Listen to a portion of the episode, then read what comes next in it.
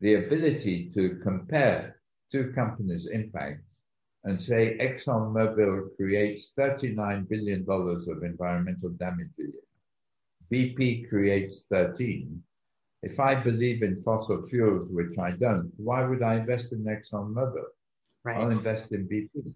Three times the damage. yeah, three times the damage. It's likely to get regulated. It's likely to get taxed for the damage it causes. So as an investor, I'm better off if I believe in fossil fuels, which I don't believe in investing in. But if I do, then I'd go to the one which is creating less damage and also on the path of clean energy, trying to eliminate the damage, of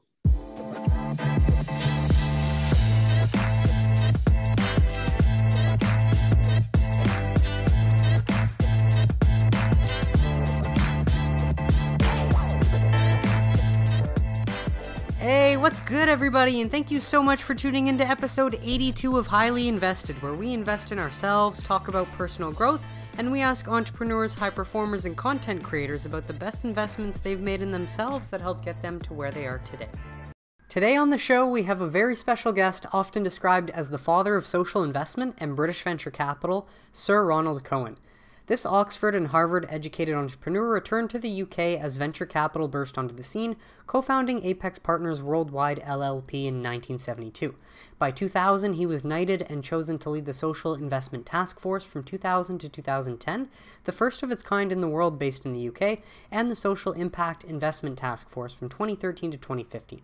For nearly two decades, Sir Ronald's initiatives have catalyzed a number of global efforts, driving private capital to serve social and environmental good. So I want to help get his message across. Today we chat about how he came to be Sir Ronald Cohen, how the idea of impact started, and how the impact revolution is already underway. So hope you enjoy. All right, and Sir Ronald, thank you so much for joining me today to tell us uh, about your your new book, Impact. How are you doing? Very well indeed. Nice to be with you, Jordan. Thank you for joining me. And so, firstly, I'm curious to know, you know, what effects did 2020 have on the progress you've made so far with rolling out your impact initiative? Well, the COVID crisis has really accelerated the whole process of uh, impact investing uh, for several reasons. First of all, uh, as you know, Jordan, uh, it's created even greater inequality. The most vulnerable have been hit uh, the hardest. It's also been marked, coincidentally, by fires and floods and all sorts of climatic um, challenges.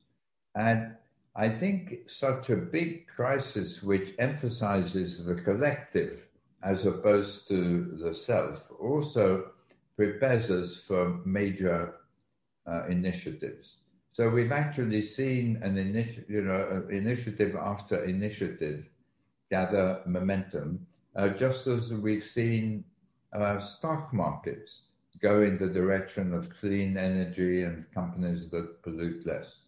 Right. It's bringing a lot of issues that we sort of knew about to the surface that can't be ignored much longer. Right. Yeah, and well, s- such interesting times. And so, before we get into your story and learn a little bit more about you, I do want to mention that I, I got a copy of your book Impact, and I loved reading it. As it turns out, there's more. There is a blueprint in a way that accurately describes uh, what needs to be done and how every sector can go about it. So, uh, just before we ask or get into your story, what is impact investing, and wh- how has the idea evolved over time? So, impact investing is investment whose purpose is not just to make profit but mm-hmm. also to improve lives and the planet. Okay? And of course, uh, investors have typically looked only at risk and return rather than risk, return, and impact, as I put it in, in, in, in the book.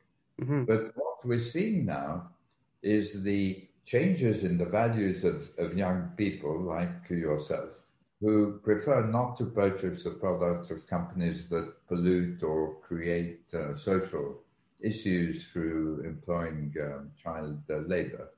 And the environmental uh, uh, movement, which has gathered so much momentum now, have led to $40 trillion worth of money, about half of all professionally managed money in the world, going towards what's known as environmental, social, and governance investing, ESG investing. At the same time, impact investing proper, where you measure the return, but also measure the impact created, in all probability hit a trillion dollars last year. That's as much as all of the venture capital in the world.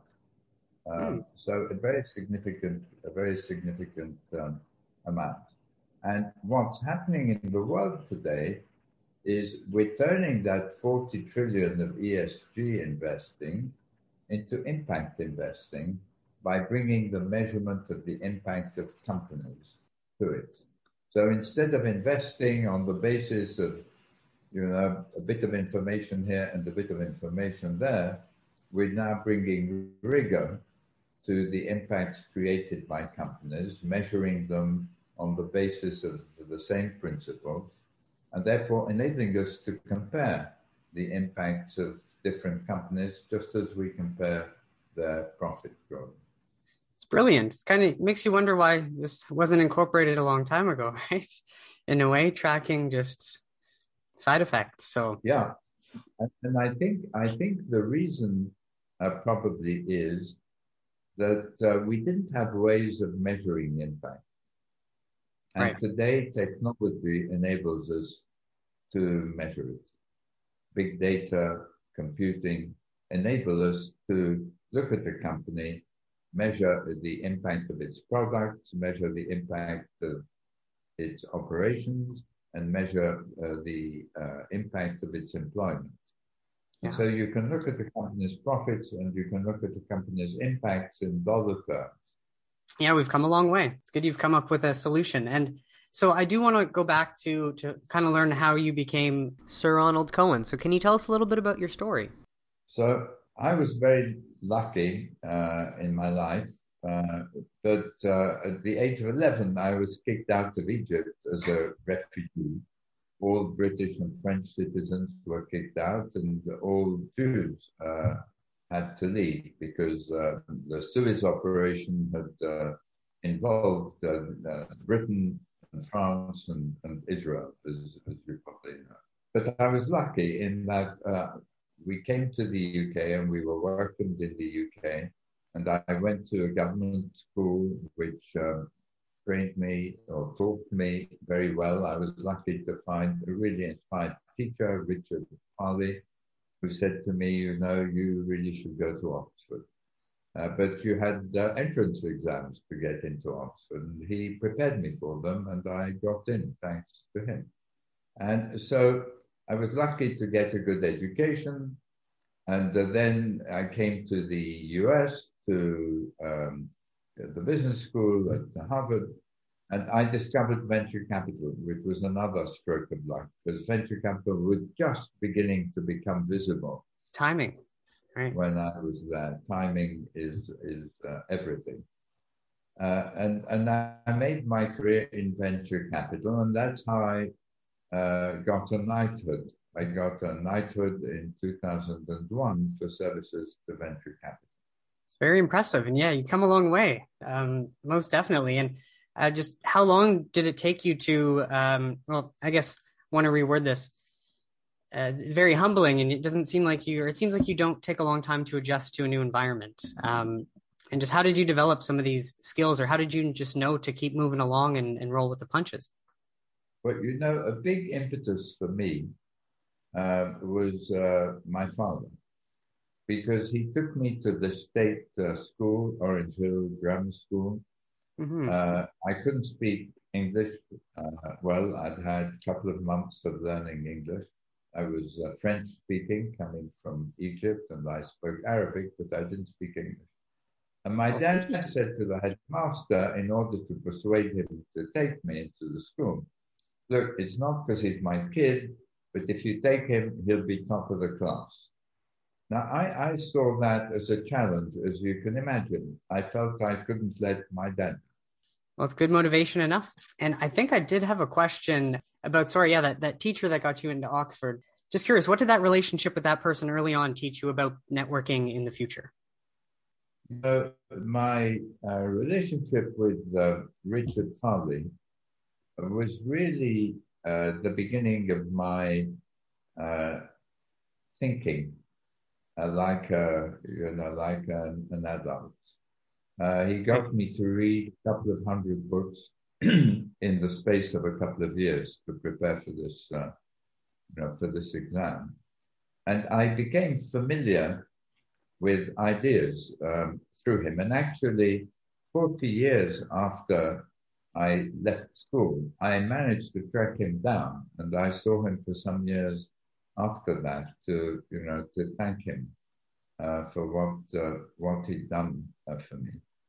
Now, wow. when when you go into the venture capital world, you begin to realize that if you're going to attract the right entrepreneurs who are doing the right sort of deals, who are, you know, who have business plans that uh, are in exciting areas and with the right type of business models to be uh, successful, we begin to realize that you need a very wide network. You begin to realize that uh, the more you're out and about, uh, the better your luck uh, gets. Right. And so my life um, has really been marked by a lot of serendipity, uh, being you know in the right place at the right time and investing in the right companies and and so on It's good. Well, when things go well, you don't need to question them too often. And then, so in 2000, I guess you this kind of introduced you to um, investing with a social mindset, uh, potentially with the Social Investment Task Force. So, ha- did that help you formulate the concept of impact investing, or did you already have ideas kicking around? So, no, it definitely opened the door for me to thinking about how we could bring investment to help improve the lives of people who are left behind because I started to look at how a philanthropic model works. And I realized it was broken. What do I mean by that? Philanthropists have obviously done a huge amount of good.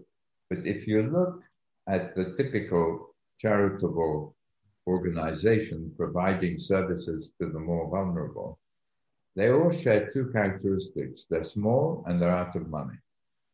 And so I thought then we published a, a, report about it, that it should be possible to bring investment to people who want to improve lives, as well as people who just want to make money. Right. And that set me off on finding a way of attracting investment. And 10 years later, in 2010, as you read in, in Impact, we invented the social impact bond, which was the first time we had a security whose return depended on achieving a social improvement, in this case, reducing the number of young people going back to prison. Right. And that set me on the road to impact investment. And as I progressed on that road, I began to realize that this wasn't just a new investment approach, which optimizes risk, return, and impact. This was really the way for our economies to begin to deliver solutions instead of creating problems. Right. That if you got to a situation where companies delivered positive impact, then instead of the situation we have today, where they seek profit and create a lot of negative impacts in their wake, and governments then have to tax us all to deal with it. If you could get them to deliver positive impact, then our system, our economic system, which is so powerful, is capable and would be capable of delivering solutions to the environmental challenges and the social inequalities we face brilliant discovery. And, and so did that really come of just kind of maybe aiming big and as opposed to trying to change that too small and constantly always running out of money? Like, is it a size where having a lot of money allows you to, over time, provide solutions to the problems you're trying to solve? Yeah, I mean, if you if you think about the social inequalities we face, you need to solve them at scale. Right. It's not enough to use a bit of philanthropy here and there. You need companies to begin to bring diversity to their workforce. to eliminate gaps in pay and in advancement between genders and between minority uh, groups and majority uh, groups. And it dawned on me then that you could do that with the whole economy if you could measure the impact of companies. Like if you look at the $40 trillion today, it's seeking to achieve more than profit, right, by going into ESG. Right. Uh, if you give the investors bringing that 40 trillion the ability to compare two companies' impact and say ExxonMobil creates $39 billion of environmental damage a year. BP creates 13. If I believe in fossil fuels, which I don't, why would I invest in ExxonMobil? Right. I'll invest in BP. Three times the damage. yeah, three times the damage. It's likely to get regulated. It's likely to get taxed for the damage it causes. So, as an investor, I'm better off if I believe in fossil fuels, which I don't believe in investing in. But if I do, then I'd go to the one which is creating less damage and also on the path of clean energy, trying to eliminate the damage it causes. Right. And just how powerful it is to, like you say, measure it, to have that knowledge uh, and allow investors to make just better decisions through that as well. And so we have the social impact bond for social issues. And how about the development impact bond? Is it any? Um, so this would focus on developing nations, uh, or can you enlighten us on that? Yeah. yeah. So there are about 200 social and development impact bonds across the world. About uh, 20 last time I, I, I looked in emerging uh, countries. Uh, they're tackling a large number of social issues in education, in health, in employment, and so on. And the emphasis on emerging countries is beginning to increase uh, now. Uh, so, coming out of COVID, for example, we're going to have huge challenges in employment. Yeah. And part of the problem is going to be that big companies aren't going to be recruiting back uh, a lot of, of, the people that they had to lay off because they've learned to operate with fewer people. Yeah. And so you're going to have to reskill, as they say, some of these young and older people for the jobs that are available. Now, you could try to do that just by spending government money, or you could do that by governments and philanthropists and others saying, look, we will pay for the results when they're achieved. You get a young person off the dole and into a job, and we'll be happy to pay you. And, and then use that money to repay an investor who put the money up and, and help that investor achieve a return.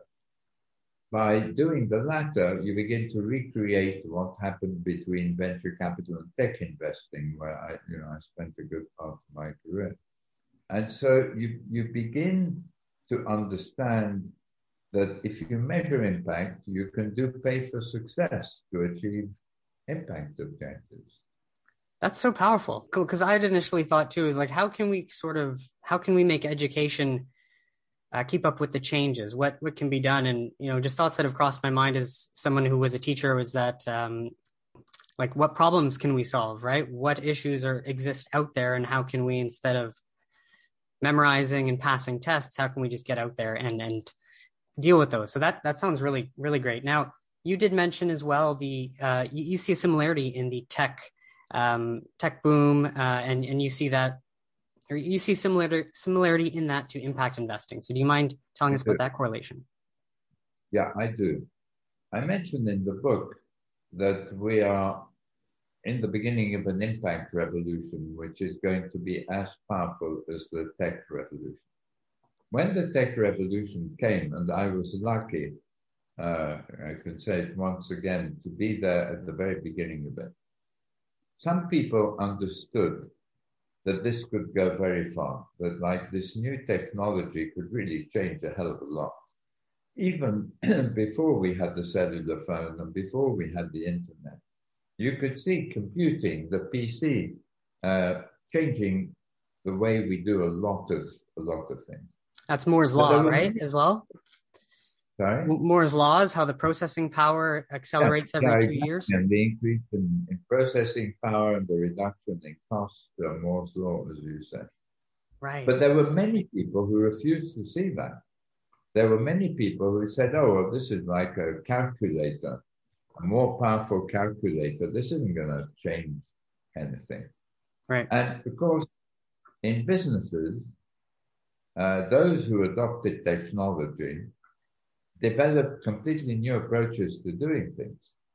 So you look at Amazon threatening retailing, uh, and that wasn't um, perceived by a lot of people. A lot of people continued to believe, oh no, retailing high streets and so on, they're not going to change. They've been around for a long time. They're not going to change. Yeah. But in the same way that we've seen horse carriages disappear, we've seen a lot of retailing disappear and shift to, to the internet. Now, my contention in the book is the same thing's happening with impact. Take a company like Tesla. Tesla didn't choose to enter the automobile industry because it thought it was a great industry in which to compete with another combustion engine. It chose it because it wanted to shift it from creating environmental damage to being clean. And yet it managed, despite the fact it wasn't in the industry, to shift the whole industry to electric vehicles, hybrids, and everything. And it's worth five of its competitors together today. Its share price went up seven times just last year. Unbelievable. So, so the concept of disruption is here again. But this time it's about doing good and doing well, because that's what customers want, that's what talent wants, and that's what investors want now. Right, and I guess with scale and then the the ability to reduce your mistakes, same kind of I see that as well. Great point. In a way, you could say, Jordan, that we are at a point where three very powerful forces are driving us to make positive impact. One is the changing values we've talked about, young people in particular, but more broadly, buying only from certain companies whose values they share and, working mm. for them and investors going in the same direction. Two is huge leaps in technology, artificial intelligence, machine learning, augmented reality, that enable us to deliver impact in ways humanity could never have contemplated, and to do so in the furthest flung places in, in the world. And the third is technology enabling us to measure the impact of companies. And that's the revolution which is being brought about now. And like technology, some will embrace it and will do well out of it, delivering profit and impact at the same time. Yeah. And some will ignore it and be left behind by new entrants. Yeah. And then, but then sustainability plays a big factor, right? And I think that long term will will make the the good ones survive and the bad ones take the garbage out themselves, kind of thing. Exactly.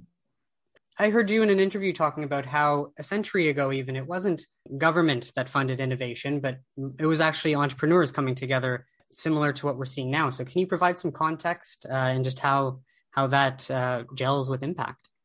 Well, there's a whole division in the world uh, between those who believe that government should do everything, right, and right. those who believe that markets and capital and entrepreneurship do everything. What I say in the book is that we can use markets and capital to spur innovation and entrepreneurship to tackle the big challenges we, we face. Right. But we need government to be the enabler. We need government to create regulation yeah. that says every company has to publish accounts that show its impact in monetary terms, impact weighted accounts, as we call them. And these accounts have to be prepared on the same basis, same accounting basis, like financial accounting. You know, in, in the 20s and 30s, early 30s, every company picked its own accounting principles. the US government realized that didn't make any sense. Investors didn't know how much money companies were making. There were no auditors to verify their numbers. Right. And today we're in the same spot with regard to transparency. And we know what investors and consumers and talent want. They want transparency on the impact of companies. Transparency is the new human right, if you like. But governments need to impose a set of accounting principles developed by the market, developed by the accounting firms and others, like we did with the natural accounting principles. But they must do it. Yeah. And these numbers have to be audited, right? You Yeah. agree with that, don't you? Well, I do, and I just see it as the you know a big government. You know, the bigger it gets, you you see how much slower and bureaucracy takes more time. But you know, they're enabling social programs, but it's more of yeah, pointing them in the right direction of using. I guess it's maybe their inability to keep up with the technology. Not that they haven't; they're just slower at adopting it. But once they can do that, they can enable in a different way, which is better for everybody. So my, my hope is that the US government or the UK government or the Canadian government or the Dutch or the some of the Scandinavian countries or the French government or the EU will take the same bold step that the Roosevelt administration took with regard to transparency on profit. Will take that step now with regard to transparency on impact. Right. And well, so you mentioned that there's 192 social impact bonds in existence and about 30 development impact bonds. So when did those come into play? 2010 or 2000? 2010. 2010 was the first one. So in a decade, uh, we got to a couple of hundred and covering 15 different uh, social issues in 30 different countries. That's amazing. So we are making progress. And, and then as of right now, which countries are the leaders in, in rolling out these, these initiatives? So the UK has probably been the leader. I mean, this is where the social impact bond was in, uh, invented. It, it has the largest number of social impact bonds, although the US has more money uh, per bond on, on average. And so I just want to ask if a bond technically has more money, does that mean it can reach impact faster? Like, does that help the size of the fund? More people. It can reach more people. It can achieve more impact by reaching more people and sometimes uh, faster uh, too. Okay, makes sense. So I'd say the, the UK uh, was also the first country to introduce the into the public domain the cost of 600 social issues. So everyone can look at how much a homeless person costs and find ways of taking homeless people out and rehabilitating them, enabling them to lead productive lives at a lower cost than it's costing the government. It was Right. the first country to use what were known as uh, unclaimed assets. These are bank accounts which are in banks, uh, belong to people who've disappeared, and the banks hold on to the money. And the UK released uh, more than a billion pounds worth of these assets. Wow. It also allowed us to use it to set up the first social investment bank, which I was proud to co-found and, and chair, Big Society Capital. It has some tax incentives for impact investing. But Canada's following suit. Uh, the US has started to follow suit. France, in the pension fund area, brought uh, incentives for pension funds to invest in, in impact. The Dutch are doing the same in pension funds, so the Scandinavian. And, and you're Good. seeing it arise everywhere in the world now. You see it taking root in India, you see it taking root in South Africa, in Latin America. A bit like uh, technology, impact is, is spreading throughout the world.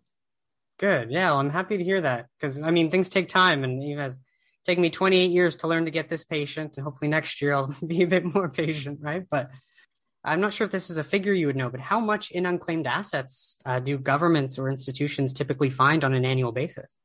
How, uh, well, this is a very interesting question. So, in the UK, within the banking system, we found more than a billion pounds, so a billion three uh, uh, dollars. And every year, there's an addition to that of a few of a few percent. But you can go beyond banks. Uh, a commission in the UK, led by my friend Nick O'Donohoe, uh, with whom I created Big Society Capital, the social investment bank, uh, chaired that commission and thought there was about another two and a half billion pounds in insurance companies and investment vehicles. So for a country the size of, size of the UK, 66 million uh, people, uh, you can imagine that there would be three and a half billion pounds and then an additional amount flowing in every year. Very significant money. Oh, and yeah. if governments all allowed it to flow into uh, encouraging institutions um, uh, like a big society capital to be established using that money and Right. attracting more money in their, you know, in their way, it would have very significant impact across the world. Yeah, and did, before reading the, your book, I had never crossed my mind that that was a thing. So it's very interesting to come Well, across. Canada and Australia have been thinking uh, about establishing social investment banks of, of this kind. Korea and Japan, uh, South Korea and Japan have both uh, done so, as has Portugal. Uh, so it's spreading. And so, when did you start Big Society Capital in the UK? In uh, in 2012, 2012. Okay, and just curious how these the social impact bonds do they mostly come out of out of Big Society Capital, or can it come out of different funds that volunteer to? No. to no, No? It, it, they they come out from all sorts of different places, but big Right. society capital can invest in them. so you have the the funding for them. you have the funding. You have the funding uh, Okay. for it. Uh, so let's say somebody comes to Big Society Capital and says, uh, "I want to raise so many millions to invest in social impact bonds. I want to create a fund and to manage it, which is going to be the future." Um, a Big Society Capital could say, "I'll take 25 percent of the fund." Okay, now okay, now I kind of get how the dots are connected there. I like, and it's coming to Canada. Good for good for me to hear that. and well, then, why are entrepreneurs so important for the 21st century? And what is an impact entrepreneur? Okay, so an impact entrepreneur is one who picks a social or environmental issue they are passionate about and creates a company whose business model allows it to deliver both profit and impact. The more impact it delivers, the more profit it makes. Let me give you an example of what I mean, John.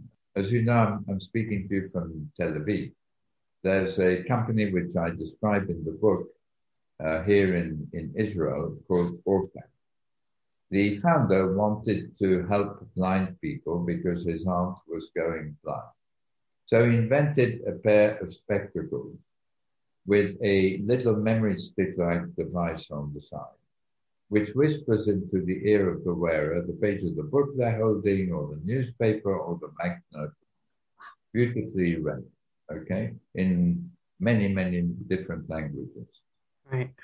Now, you'd say, wow, what an amazing impact venture. You have 35 million blind people in the world and another 250 million or so who have impaired vision. You just transform their lives. Right. But if you think in terms of impact, you ask yourself as an entrepreneur the question, how can my technology help the greatest numbers of people in the world? And you get a surprising answer because you get the answer, well, what if you provided these spectacles to the 800 million illiterate people in the world? What would that do for their lives and livelihoods? And so all of a sudden, you have a market of 1.1 billion people Right. instead of 300 million. Now, that gives you a sense of what the unicorn of the future is going to be about. A venture which becomes worth a billion dollars that helps a billion people at the same time. Wow. So much value created that would have just been ignored before. Th- That was an amazing answer. Thank you. And for entrepreneurs listening to this podcast, I think that will be very valuable. And well, that brings me to one of my last questions because I have a few ideas, um, and I think we just don't have the science necessarily to back up um, some of what I'm passionate about. But I want to share my challenges and impact entrepreneur with you. So, um, are you aware of the hemp plant? The hemp. Oh yes, the plant. Of course, hemp. I'm aware. Yeah. Right. So hemp. Well, from my understanding, uh, and just with history, using the term marijuana to blanket that plant has just caused a ton of confusion. And just to clarify, because it is confusing, cannabis and hemp come from the same family, but they are two different plants, whereas cannabis is the psychoactive one used for medicine, and hemp is the non psychoactive one used for industrial purposes. And from all the literature I've read, hemp seems to be the most sustainable, versatile crop on the planet that has completely been overlooked because of these outdated laws. More importantly, you can replace plastic and synthetic fibers with natural hemp fibers. You can print paper on hemp as opposed to lumber, so you can stop cutting down forests. And at the same time, you can burn hemp stalk for 100% renewable energy as well. But because of these outdated laws, no one seems to know this.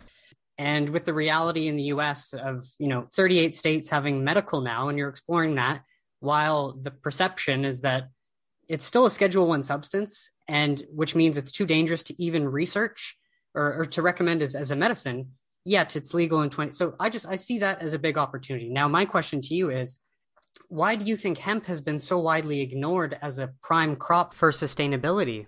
Is that something you've you've come across at all? It might not, but just curious because you seem like an intelligent um, person. So, yeah, no, I, I, I have not come across it, although I see an increasing number of uh, uh, impact uh, ventures in the agricultural area. I think part of the reason why a lot of um, undiscovered potential lies today in these new ways of, of, of thinking. If people get used to the world as it is, and you need entrepreneurs to come with a vision of the world as it can be and it should be to disrupt the status the status quo. Right. And uncover opportunities like clean energy which previously hadn't been thought about. Now when you begin to think in terms of risk, return, and impact, it takes you to different uh, uh, ways of, uh, of, bringing impact than you would have considered if you hadn't been able to use investment to achieve it, right? So if you'd been saying, let's go and raise philanthropic capital to, you know, to cultivate a certain crop, it would have been difficult to get to scale. Of course. But yeah. Now that you begin to understand that the combination of risk return impact could enable you to deliver even better returns and therefore to attract investment, then you can put together a business plan that makes sense for it. So if you believe passionately in it, you should prepare a business plan, show how you would measure the impact that your venture would uh, would would create, show mm-hmm. how you would deliver financial return, show why it would be able to grow quickly because of latent demand which hasn't been uh, satisfied. You have to you have to turn it to action, Jordan. Yes, I understand, and well, I've learned I've I've put in the work. I've read the literature, and you know, it, strongest natural fiber in the world. It's the most healthy plant seed we know on the planet. Uh, yet you don't hear anything about it. So I've got my tasks uh, ready for me. Thank you. I will do that. So, uh, Sir Ronald, thank you again for coming on the podcast. And can you tell us just where people can find your book and why they should pick up a copy? Absolutely. My book is available on Amazon everywhere. It's been translated into 10 different uh, languages. I have made the ebook uh, as cheap as uh, my publishers will will allow. I think in the US it's two dollars uh, ninety nine. Um, and uh, all of the royalties are going to impact charities. So please go buy the book, read it, spread the word about uh, impact, and join this revolution. Thank you so much, Sir Ronnie. It's been a pleasure. Pleasure. Lovely to meet you, Good luck. And that is it for episode 82, everyone. I hope you enjoyed that conversation with Sir Ronald Cohen. I know I did, and I got a ton of value out of it. And I would recommend picking up his book, Impact, just because it really did give me a brighter outlook of the future, despite, you know, everything that's going on. It, he does provide solutions uh, into questions and ideas I had in my head with words that I hadn't come across yet. So it's just, it's very powerful, and he has done amazing things in the venture capital space and as an investor. So definitely someone to learn from going forward. Now, you can find all of his information in the show notes. I've put it all there. But if you enjoyed this podcast, please send it to any friends or like minded individuals, as I just want to help spread the knowledge. And if you wouldn't mind going to leave a review or rating, as it really helps out my podcast, I would really appreciate it. And I love to know who's listening. That being said, you can find this podcast at Apple Podcasts, Spotify, Google Podcasts, Breaker, Radio Public, and at anchor.fm slash highly invested. I want to thank you all so much for tuning in again. This is your host, Jordan Highly, signing off. Stay highly invested in yourselves, everybody. Till next time.